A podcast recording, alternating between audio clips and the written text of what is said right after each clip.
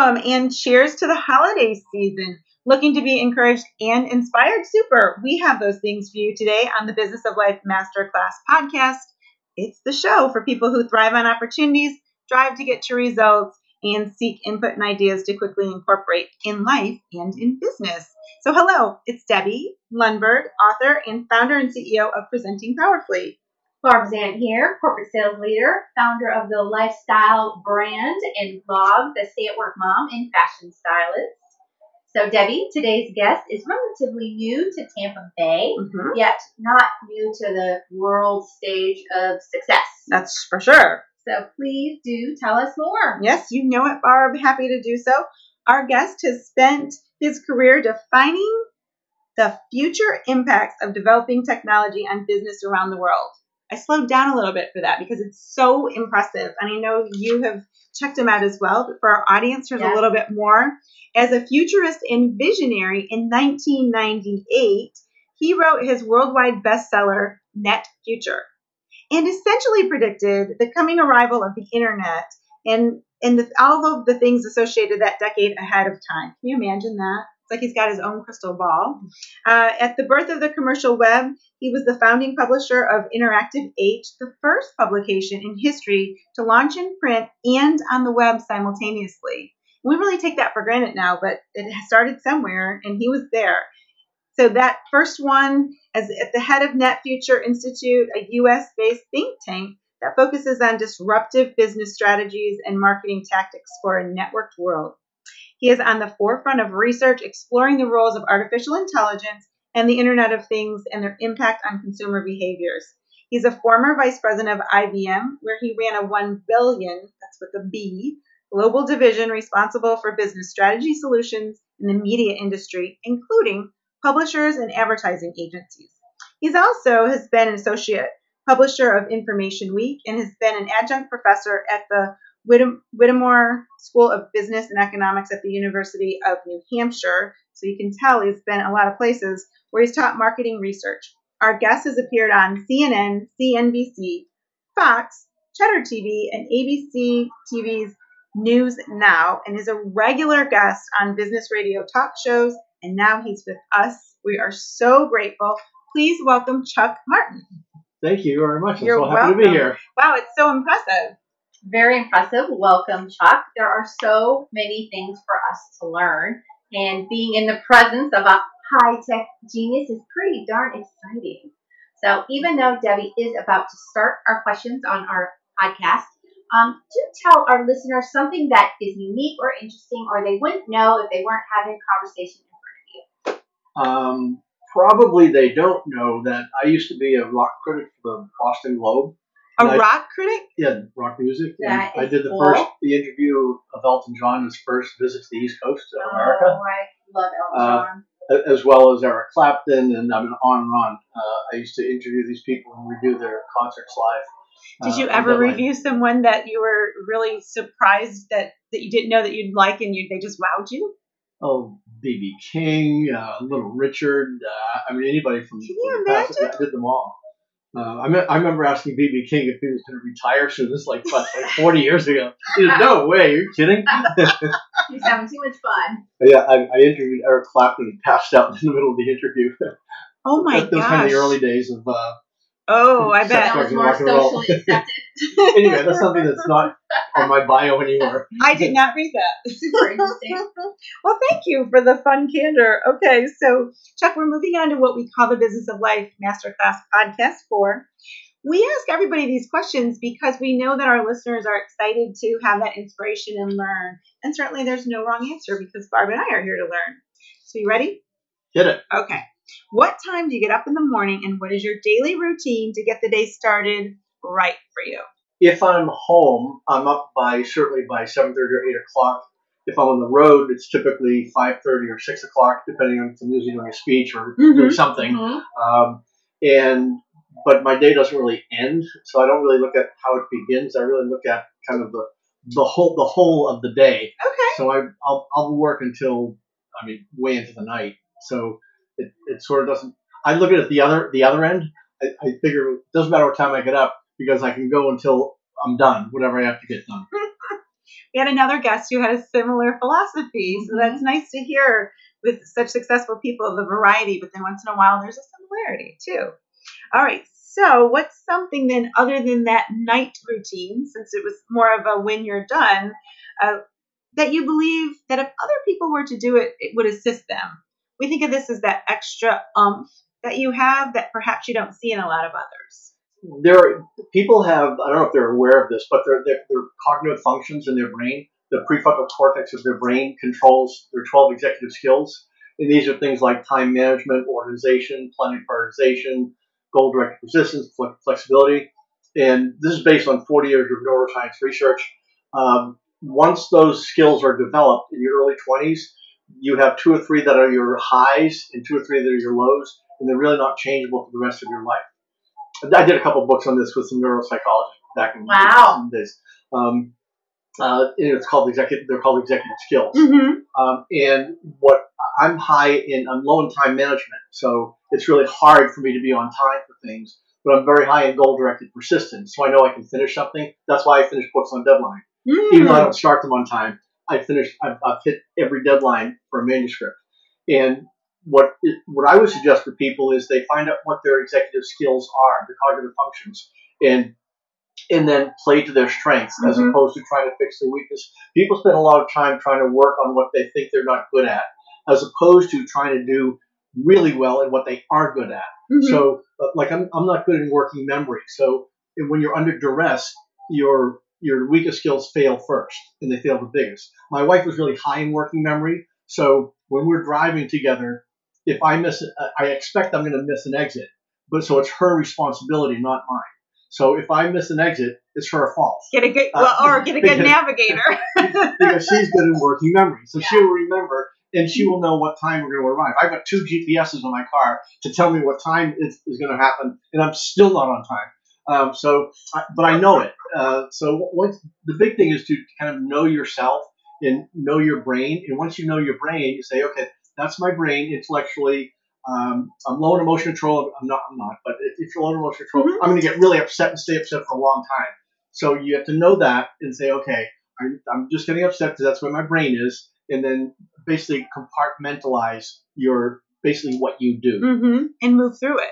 Yeah. And then move through it. Exactly. Now, for our listeners, great news. Chuck was early for our interview, so he was able to be here. But it's what's called an effortful task. I had to be really early to be on time. Okay. And it's really hard.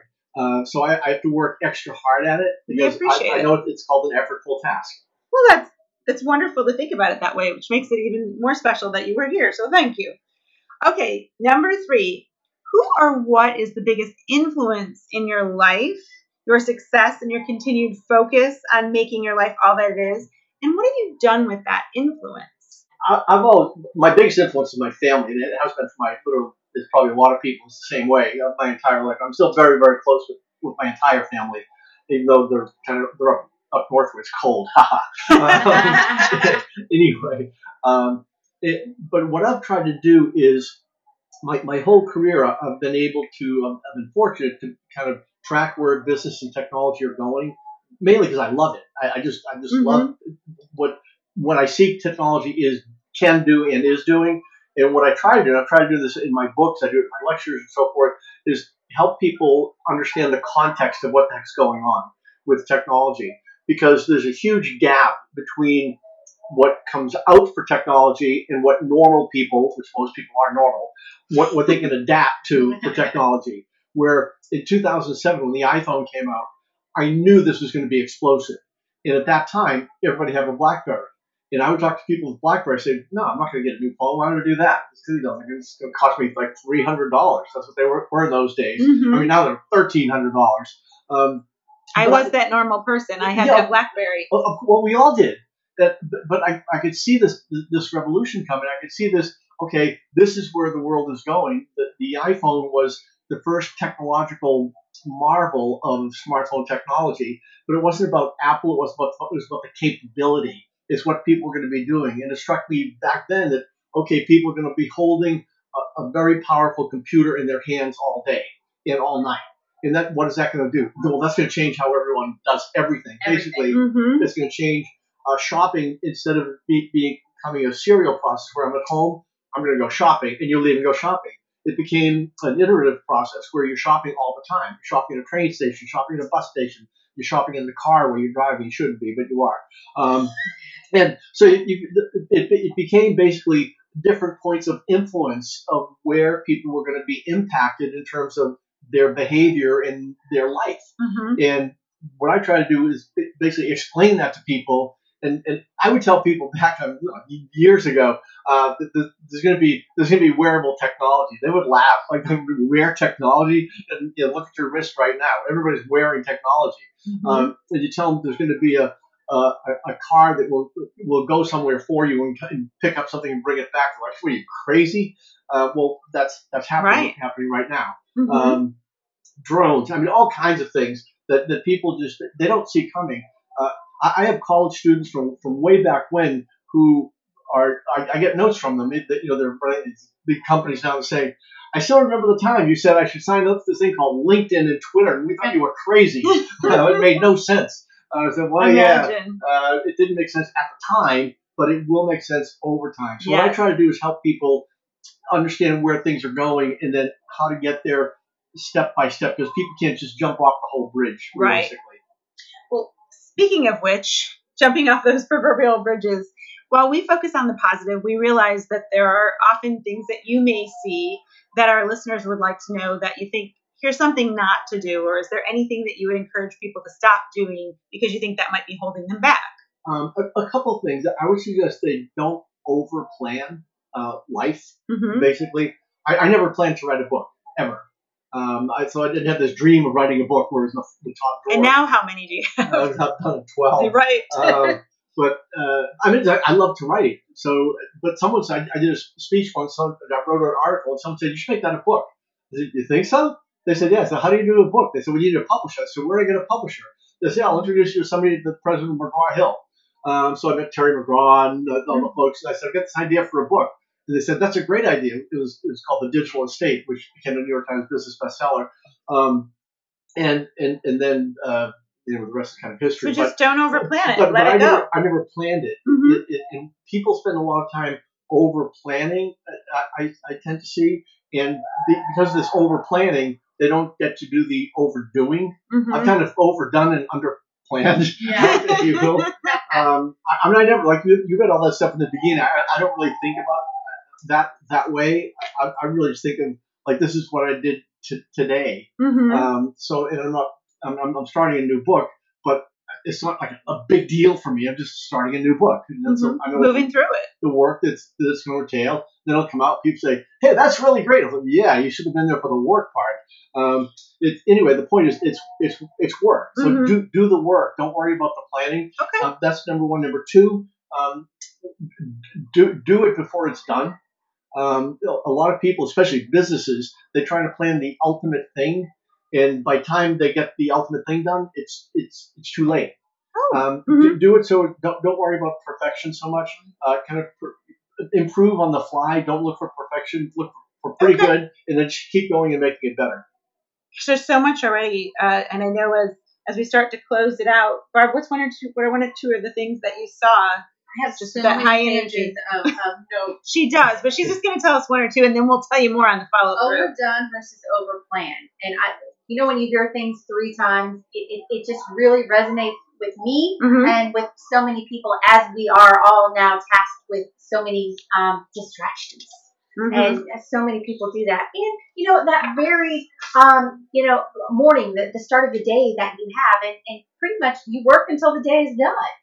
And that goes along with a lot of the things. And then play to your strengths and know those strengths. Mm-hmm. And even when you're with your wife, you talked about your companion, and Debbie, I know we did that when we were on a road trip where we were driving to catch a flight and work off each other's strengths. So I try to be around people that are much smarter than I am. And I definitely learned so much. And like always, I want to hear more and more and more. And we will do a lot with this. Yes. So before we give you how to get in touch with Chuck, was there anything you didn't get to share that you wanted to mention for our listeners? Gosh, I hope this has been at least a little bit helpful for somebody. It's very. We've gotten so much. I'd say that I'm fortunate because I don't really I work, but I don't really work. I've never looked at these as jobs, what I do. I'm even a journalist at 5-Day Old Newspapers, editor of Ford, National Magazine, but I never looked at them as jobs. Mm-hmm. I never looked at it as, I'm going to do this to make money. I do it because I love it. So find something that you really love. Do that, and you'll be successful. However you measure success, either by wealth or feeling good or mm-hmm. having weekends off or something. Yeah. Something. But I work kind of all the time, but I don't work all the time. You love what you do. What a terrific way to bring it all together. So thank you so much. It's just a great way to think about it. It's like, make sure that you're in the right place. Yeah, make time. Make time. Make time for other things. Well, thank you again, Chuck. And please know, listeners, you can stay connected with Chuck. Of course, LinkedIn and Twitter, he was one of the first people on there. We know this. You can follow him on all social media, including Facebook, Twitter, Instagram, most everywhere as Chuck Martin. So ChuckMartin. It'll be in the show notes. And his website is netfutureinstitute.com. And he is consistently sharing on his own podcast, too. So check it out. You can follow Barb and me on Instagram and Facebook at the Business of Life Masterclass Podcast, Barb at the Stay at Work Mom, and me at Debbie Lundberg. So please download, give us feedback, rate us so that we can continue to bring 5-star guests like Chuck Martin. So stay tuned. We have huge appreciation for your time and energy. I wish you could see him. Thank you for joining us. And we certainly wish you all of the best. We appreciate everyone who's listened to the podcast, which is our show for you, for successful people embracing every chance to accomplish and experience all you can, just like Chuck was saying, in business and in life. So listen, choose, do.